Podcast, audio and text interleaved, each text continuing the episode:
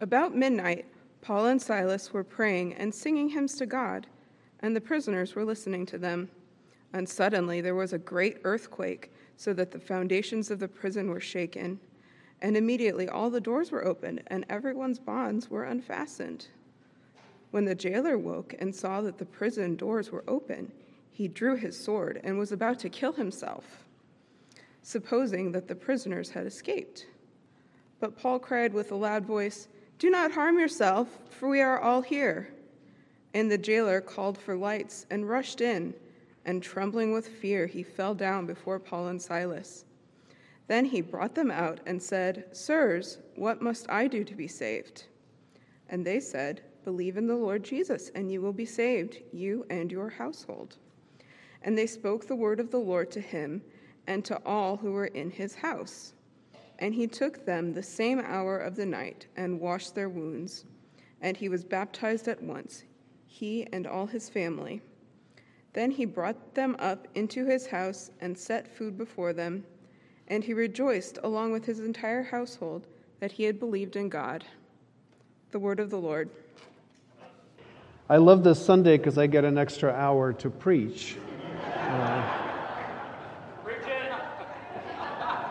I better not do it because in the spring I'm going to lose an hour and you won't, you won't let me preach at all. Uh, we, we are in the midst of a series. We're continuing a series in the book of Acts, uh, and we're looking at uh, just different conversion stories, much like our testimonies in the service. We're looking at various life stories of how the gospel of Jesus enters into a person's life and transforms them. And so, my, my goals for this series are, are two. One is to explore the nature of conversion and understand better how the gospel changes a person and invite people into that life of the gospel. So I address those who are not Christians and ask you to consider Jesus and consider his offer of a new life in him. My second goal is, is for us to learn how to share the message of Christ more effectively. And so, as we're seeing various missionaries, apostles sharing the gospel, uh, we can learn from them and we can, uh, we can grow in our own witnessing and evangelism, which is one of our emphases this year at Chatham. Okay, so today we're looking at the conversion of the Philippian jailer, this astonished prison warden. Missionaries Paul and Silas, as, as we read, uh, are put in prison for preaching the gospel. Uh, they, um, in prison, come in contact with this man who witnesses something so amazing that he has moved himself and his household to faith in Christ. So the question is what surprised him into believing in Christ? What was so amazing? The obvious answer is the earthquake, right? So there's the dramatic earthquake, and, and it's not just a regular earthquake because it's very specifically shaking the shackles off the prisoners. And so it's a miraculous thing. You can't really explain that through natural means. And so that is pretty amazing. It must have been quite a miracle for him to witness. But I want to focus on, on the less obvious, but I think more relatable surprises in this story that allow us to understand how the gospel may enter into someone's life. So there are three surprises that I found in this passage besides the earthquake. First one is the singing in the stocks. The second one is the sacrifice of staying in the prison.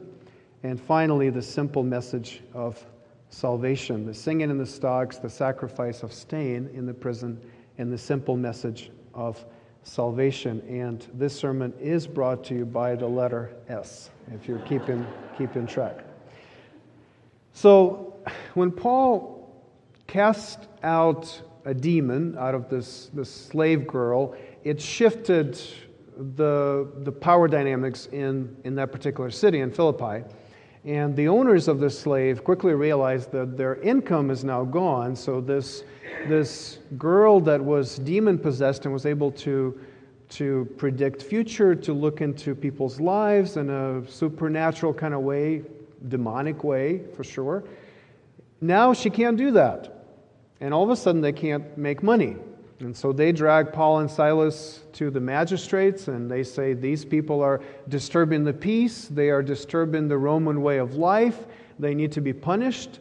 Crowd gathers, they're all riled up, and, and before you know it, the magistrates are, are sending them to prison. They beat them, they put them in stocks, and they, the jailer actually puts them in the inner part of the prison. So that's, if you can imagine, no windows, kind of the most secure part of the Roman prison. And it is there that we pick up our story and we read in verse 25. About midnight, Paul and Silas were praying and singing hymns to God, and the prisoners were listening to them. Contorted by the stocks, in pain from the beatings, in the dark of the inner prison, they are singing. They're singing worship songs, they're singing hymns, they're singing church songs in the prison. They're worshiping God. One commentator put it that instead of cursing men, they were blessing God. Do you find that surprising? That a person who has just experienced injustice, cruelty, violence, pain, humiliation, all in the service of God, mind you, would sing praises to God. The other prisoners were certainly intrigued. They're paying attention, they're listening, because it is something that is unusual. On the one hand, from the world's perspective, this is very unusual. On the other hand, this is the point I want to make, is that it is the most natural thing for a Christian to do, is to praise God, is to worship Him, even in these circumstances. Why do we sing praises to God? When we worship, much like we did a few minutes ago when we were singing, we affirm and connect to the reality of God's nature and God's presence. We sing to express that we know Him and we know what He is like. We sing to affirm that beyond all our experiences in this life, there is the underlying reality of God's existence and engagement. We sing words that express this ultimate reality. Worship is the unquenchable instinct of someone who has learned the great secret. The secret is that this world is not all there is, and that God is going to make all things new. When the Holy Spirit whispers that secret into your ear and it fills your heart, the instinct of your heart is to praise God, is to connect with that reality, is to affirm that, is to, to use words that describe what you have now found to be even more real than the pain of your body. Worship is looking beyond this world and at the same time seeing this world as it really is. Worship has, has, has a clarifying quality to it. We focus on what's real, and it allows us to see everything else in that light and actually get a, a grip on what's going on. We worship because we have been summoned by grace into the truest, most real life, what Jesus calls the abundant life, the life of God, the divine life, the participation in divine nature. When this life, our life, gets particularly difficult, a Christian's heart is even more drawn to God. That is, if that Christian is engaged in the life of God. Because if God is real, He is real in suffering, He is real in injustice, He is real in pain.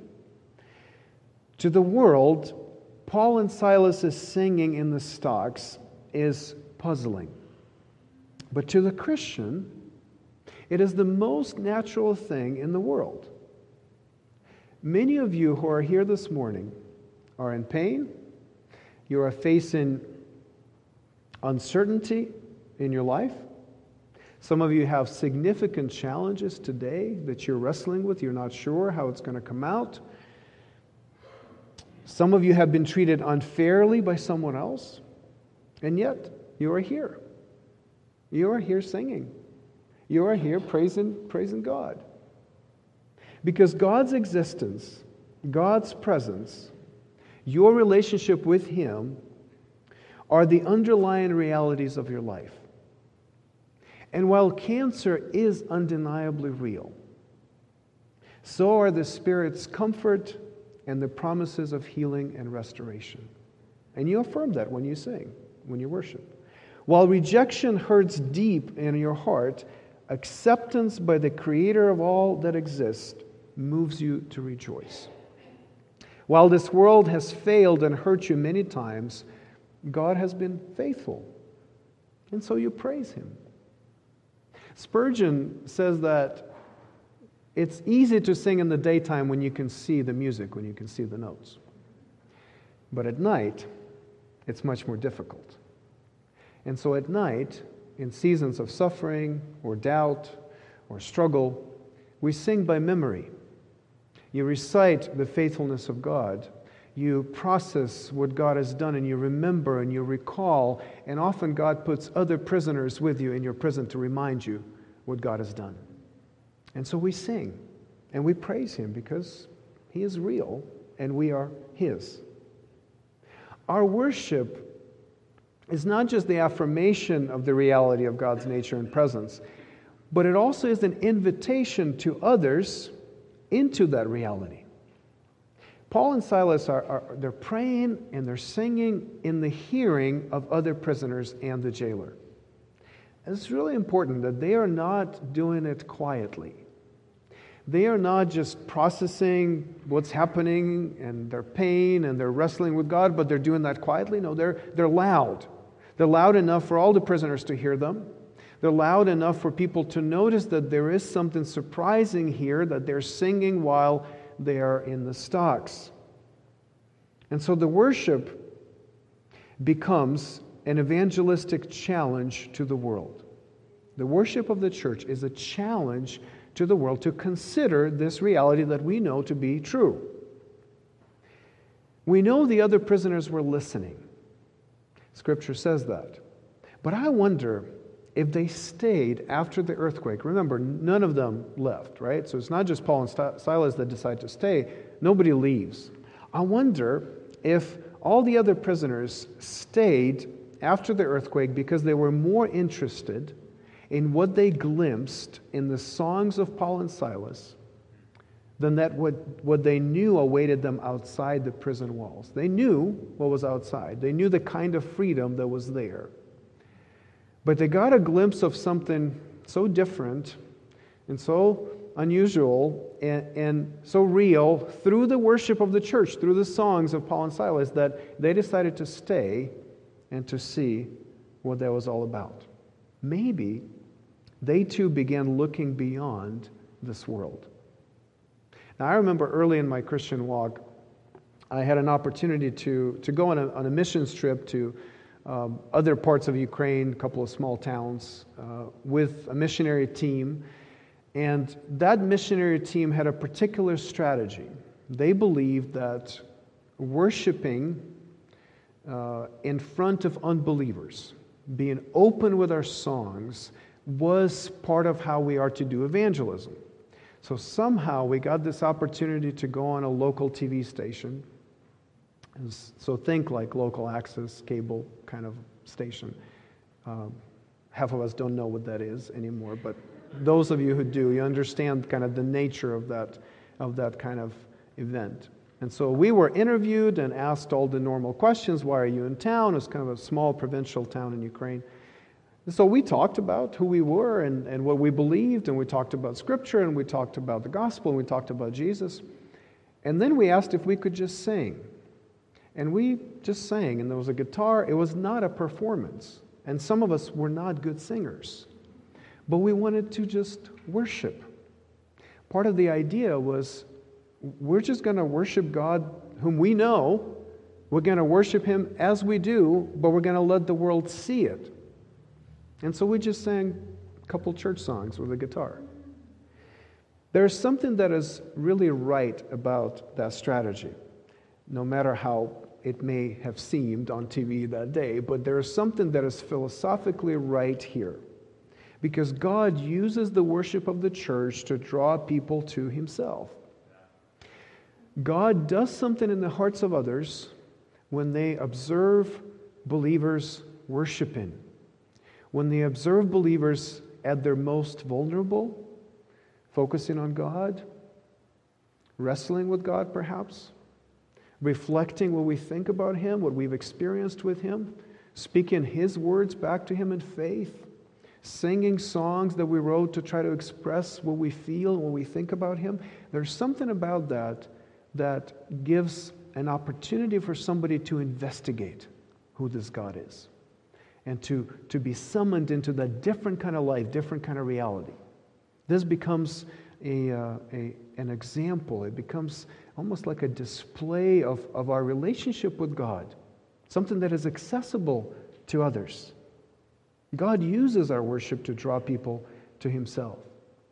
Now, before he became D.L. Moody's song leader, Ira Sankey, I went to Moody, so we learned a lot about Ira Sankey and D.L. Moody.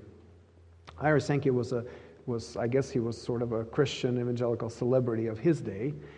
He would accompany Moody and he would sing. He would lead worship at various events and, and large, very large gatherings. And at that time, he was well liked, and people thought he was, a, he was an incredible singer. Before he started in that career, he was in the army. He was assigned to night duty in the Civil War. And while on duty one night, he just looked up and he saw the stars and his heart was overwhelmed with praise to God, and he just sang a hymn alone, or he thought he was alone, just, just singing to God, worshiping under the night sky. Now, years later, Sankey was on a ship traveling across the Atlantic Ocean. And since he was now a famous singer, a crowd of people gathered and insisted that he would sing for them. Long journeys, remember, across the Atlantic. And so Sankey obliged them and he sang a hymn, one of his favorite hymns. After he was done, a man asked him if on a certain night during the war he was on night duty for a certain infantry unit. Sankey confirmed that he was, and the man said, I was on the opposite side of the war, and I was hiding in a bush near your camp with my rifle aimed at your head. I was about to shoot you when you looked toward heaven and began to sing. And I thought, well, I like music and this guy has a nice voice. I'll sit here, let him sing, and then I'll shoot him. He's not, he's not going to go anywhere, he's on duty. But then I realized, the man continued, what he was singing. It was the same hymn, he said, that my mother used to sing at my bedside when I was a child. And it's the same hymn that you sang tonight. He said, I tried, but that night I was powerless to shoot you. Ira Sankey then told the man about Jesus, and he gave his life to the Lord. Worship, that openness of the believer before God, our expression of praise, no matter what the circumstances are, may draw others to the Lord. John G. Paton was a missionary to the New Hebrides islands in the South Pacific in the 1800s. And he recalled a story of a woman who got converted by eavesdropping on his father leading his family in worship. Listen to Paton. He says, I have heard that, that in long after years, the worst woman in the village, then living an immoral life, but since changed by the grace of God, was known to declare that the only thing that kept her from despair and from hell of the suicide was when in the dark winter nights she crept close up underneath my father's window and heard him pleading in family worship that God would convert the sinner from the error of wicked ways and polish him as a jewel for the Redeemer's crown.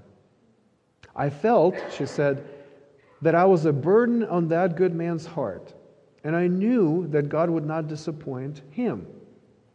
That thought kept me out of hell, and at last led me to the only Savior. It was something someone else was doing that changed the reality, it changed perspective, it changed what she thought of God. It kept her alive. When we worship, we affirm the reality of God's presence and we invite others into it just simply by worshiping. We want to sing loudly, not only because our hearts are overflowing with praise, but also because someone might hear us and be drawn to our God. There's a church in Chicago that meets very close to, to the park where the White Sox play. I, I don't know what it's called now. It used to be Comiskey.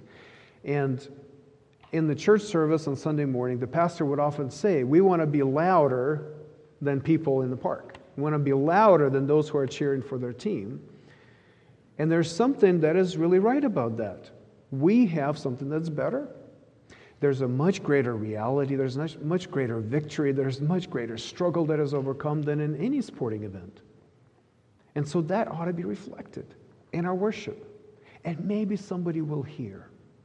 Maybe somebody driving by Chatham Bible Church would hear these voices and would wonder what is going on that these people are so happy, they're so excited about that. And maybe God can use that to draw someone to himself. Our worship is particularly intriguing to the world when we suffer. Now, suffering Christian who praises God declares that God is just as real now in the midst of the pain as he is when things are okay. God is just as deserving of our praise now as he ever is God is the same now as He always is. Why should I not worship Him when I am hurting? And such a response to suffering, it puzzles the world and it can surprise others into considering and eventually following Jesus. So, my call to you is to worship, is to sing, is to pray out loud, is is to do that in church, do it outside of church, do it at home at family worship, and check if anybody's maybe creeping around by the windows. And don't tell them to leave. Let them listen in. Be a worshipful Christian, a Christian that is free to express what we feel and give it to God and be engaged with Him in that way, whatever the circumstances of your life may be. God is still God.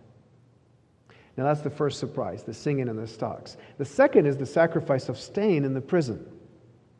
Paul and Silas stay after the earthquake, even though their bonds have been unfastened and they doors are open remember they can leave and yet they stay look at verses 27 and 28 when the jailer awoke and saw that the prison doors were open he drew his sword and was about to kill himself supposing that the prisoners had escaped but Paul cried with a loud voice, Do not harm yourself, for we are all here. Amazing thing. I mean, this is a, must have been so surprising for the jailer. Under the Roman law, he's responsible for the prisoners. Prisoners leave, he has to pay the price. He has to accept the punishment that belongs to the prisoners. If he doesn't uh, provide security for the prisoners, he's the person that's going to get punished. He knows he's going to be executed. So instead of waiting for that humiliation to come, he simply says, I'm just going to kill myself now. But Paul prevents that death. Paul actually spares his life by saying, We're all here. We're all here. Don't worry. We're all here. You don't have to kill. There's nothing bad coming to you. Why did they choose to stay? They could leave. I mean, they're in the prison. They're not even supposed to be here. They're, they're not guilty of anything. There's nothing that that in their lives that deserves a punishment. They should not have been beaten, and later you find out that even under the Roman law, they were not supposed to be thrown in jail like that. And yet, the doors are open, bonds are fastened, unfastened, and they can leave, and they don't. They stay. And so the jailer, I think, is asking the question why do these men care about my life more than they care about their own? Much like worship, Putting others first is another instinct of the Christian heart. When you experience God's love, particularly God's grace, when you realize that God loves you and that God is drawn to you and God is pursuing you and God is blessing you undeservedly and God has actually sacrificed himself for you, when you get that and God's love is poured out into your heart, it's the most natural thing in the world to then extend that love to others. You start thinking about others and you start putting them higher on the higher level than yourself, than your own benefit, your own interests. And sure, the jailer was cruel to Paul and Silas. I don't actually think he, he needed to put him in the stocks. I don't think he needed to put him in the inner prison. I think that was sort of his, his voluntary decisions here to make sure. And yet, Paul and Silas know that God loves them. In fact, God loves them as he loves them.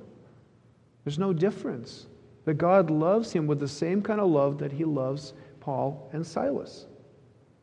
And throughout the history of the church, many people got surprised into following Jesus by the sacrificial lives of his followers.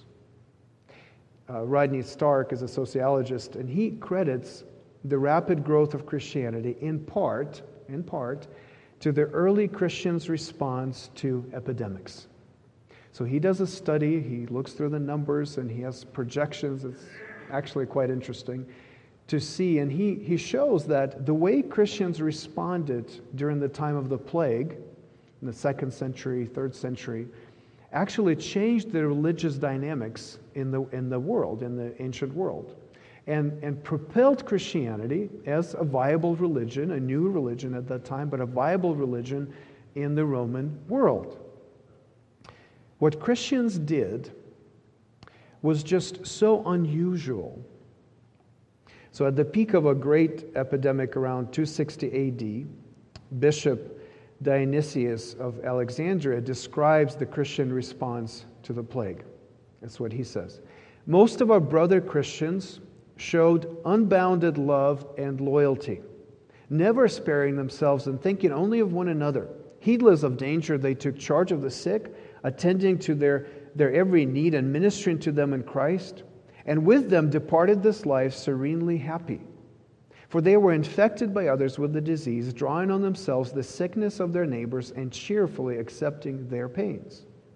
Many, in nursing and curing others, transferred their death to themselves and died in their stead. Now, during the plague, wealthy pagans left the city. Cities were, were where the infection was, and so they went to their country estates. If you were not wealthy enough to leave, if you didn't have anywhere to go, you would simply avoid any contact with anybody infected, including your family members.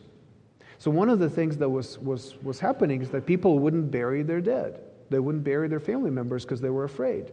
So, Christians would bury the dead. People wouldn't take care of their own family members and nurse them back to health. So, Christians did that. And so, all of a sudden, what you have is a great contrast between how Christians respond to a crisis and how pagans respond to a crisis. And that stirs up the city. That is so surprising, that is so unusual, that it raises all sorts of questions for people. I wonder how history will remember our response to this epidemic. I wonder what we would be remembered for. Because it's very clear that in the early church, the first three centuries of the church, all historians agree that sacrifice and love of neighbor were the key qualities of the Christian church during numerous crises. What are the qualities that we are portraying now to the world? As the world looks at the church in this time of crisis, what are they seeing? Are they seeing sacrifice? Are they seeing love of neighbor? Are they seeing humility? Are they seeing hope that even though we die, we're okay? Because God will take care of us. And among all people, we are the people who can sacrifice our lives because really we're not sacrificing much to begin with.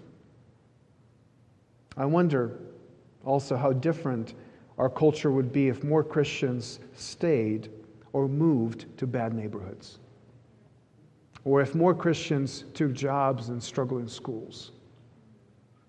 That's the surprise of staying. You see, when you can leave, you don't.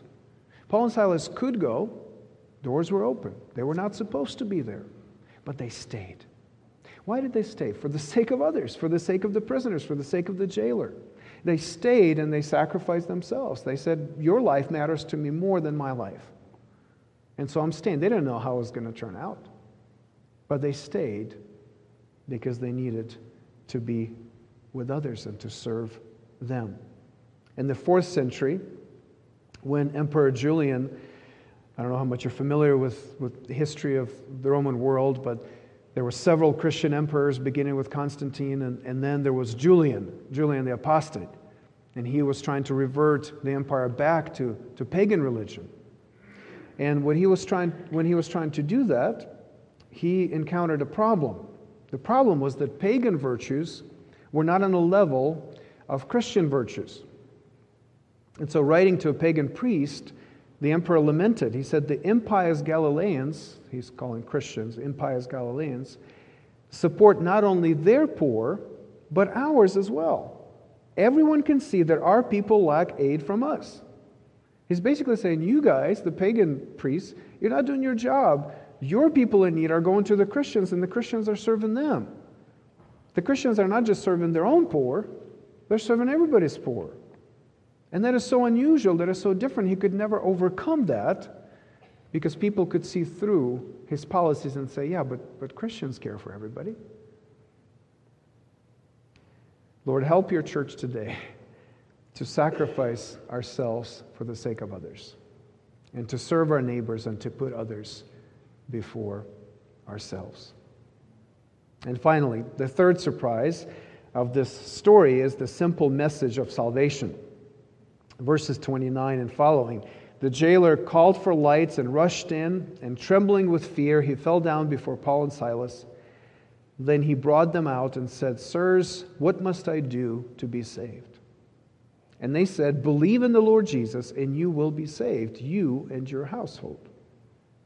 This, this jailer is, is desperate to reconcile with a God who can shake the foundations of the prison and move his followers to sacrifice their lives for others.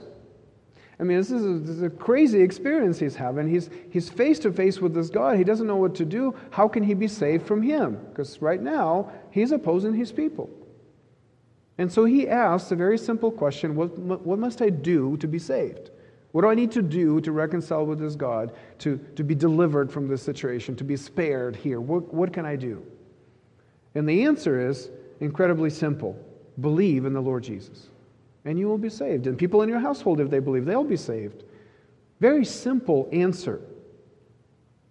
Now, later, Paul summarized the message of salvation in these words For by grace you have been saved through faith.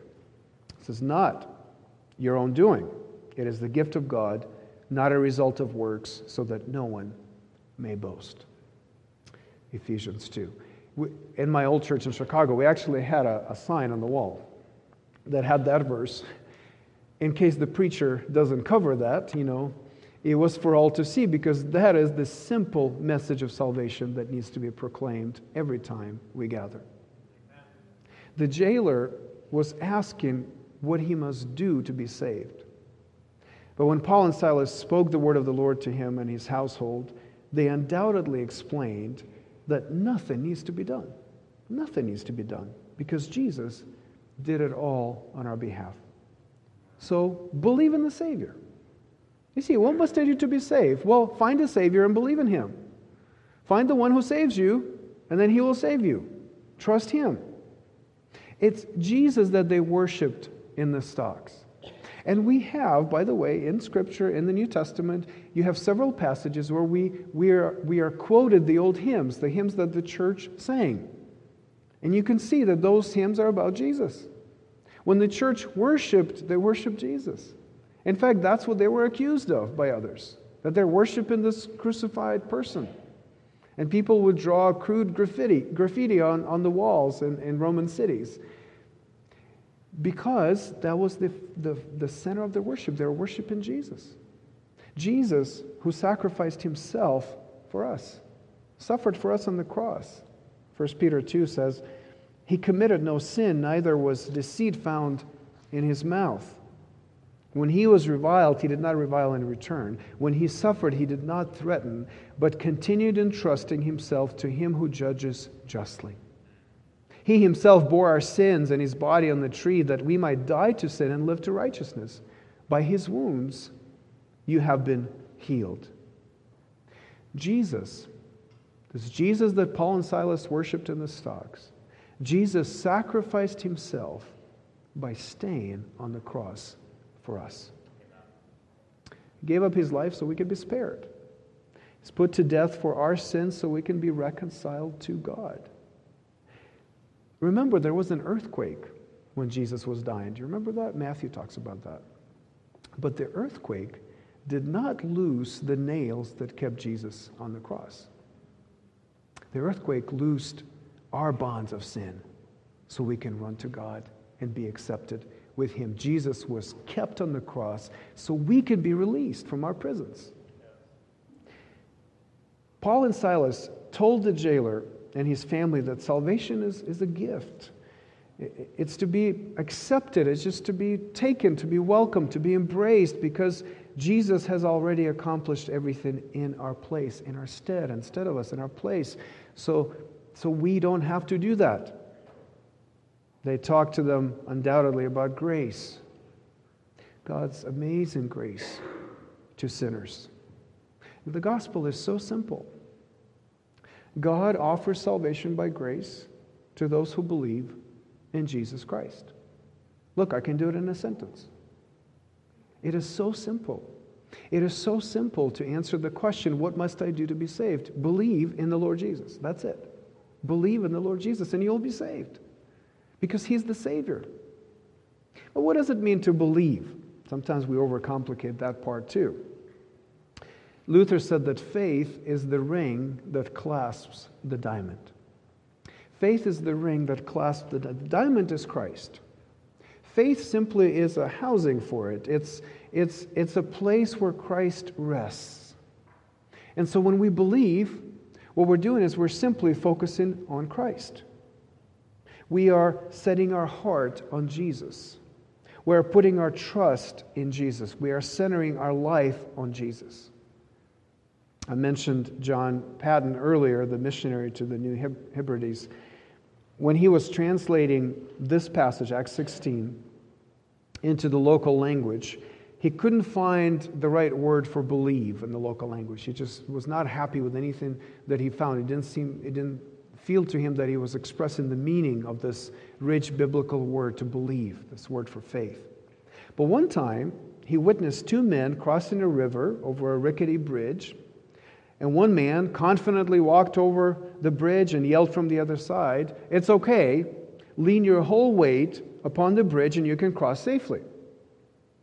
So Paton translated Paul's words to the prison warden's question, What must I do to be saved? as lean your whole weight upon the Lord Jesus Christ and be saved. Lean your whole weight on it and you'll be safe. You will cross over. Do you believe in Jesus Christ? Have you leaned your whole weight on Him? Do you trust Him to bring you into a relationship with God?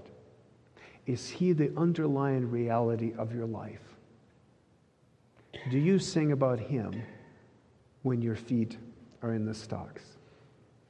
I became a believer when missionaries shared the bridge illustration with me. That's how I was introduced to the gospel. Some of you know that, some of you became believers through that.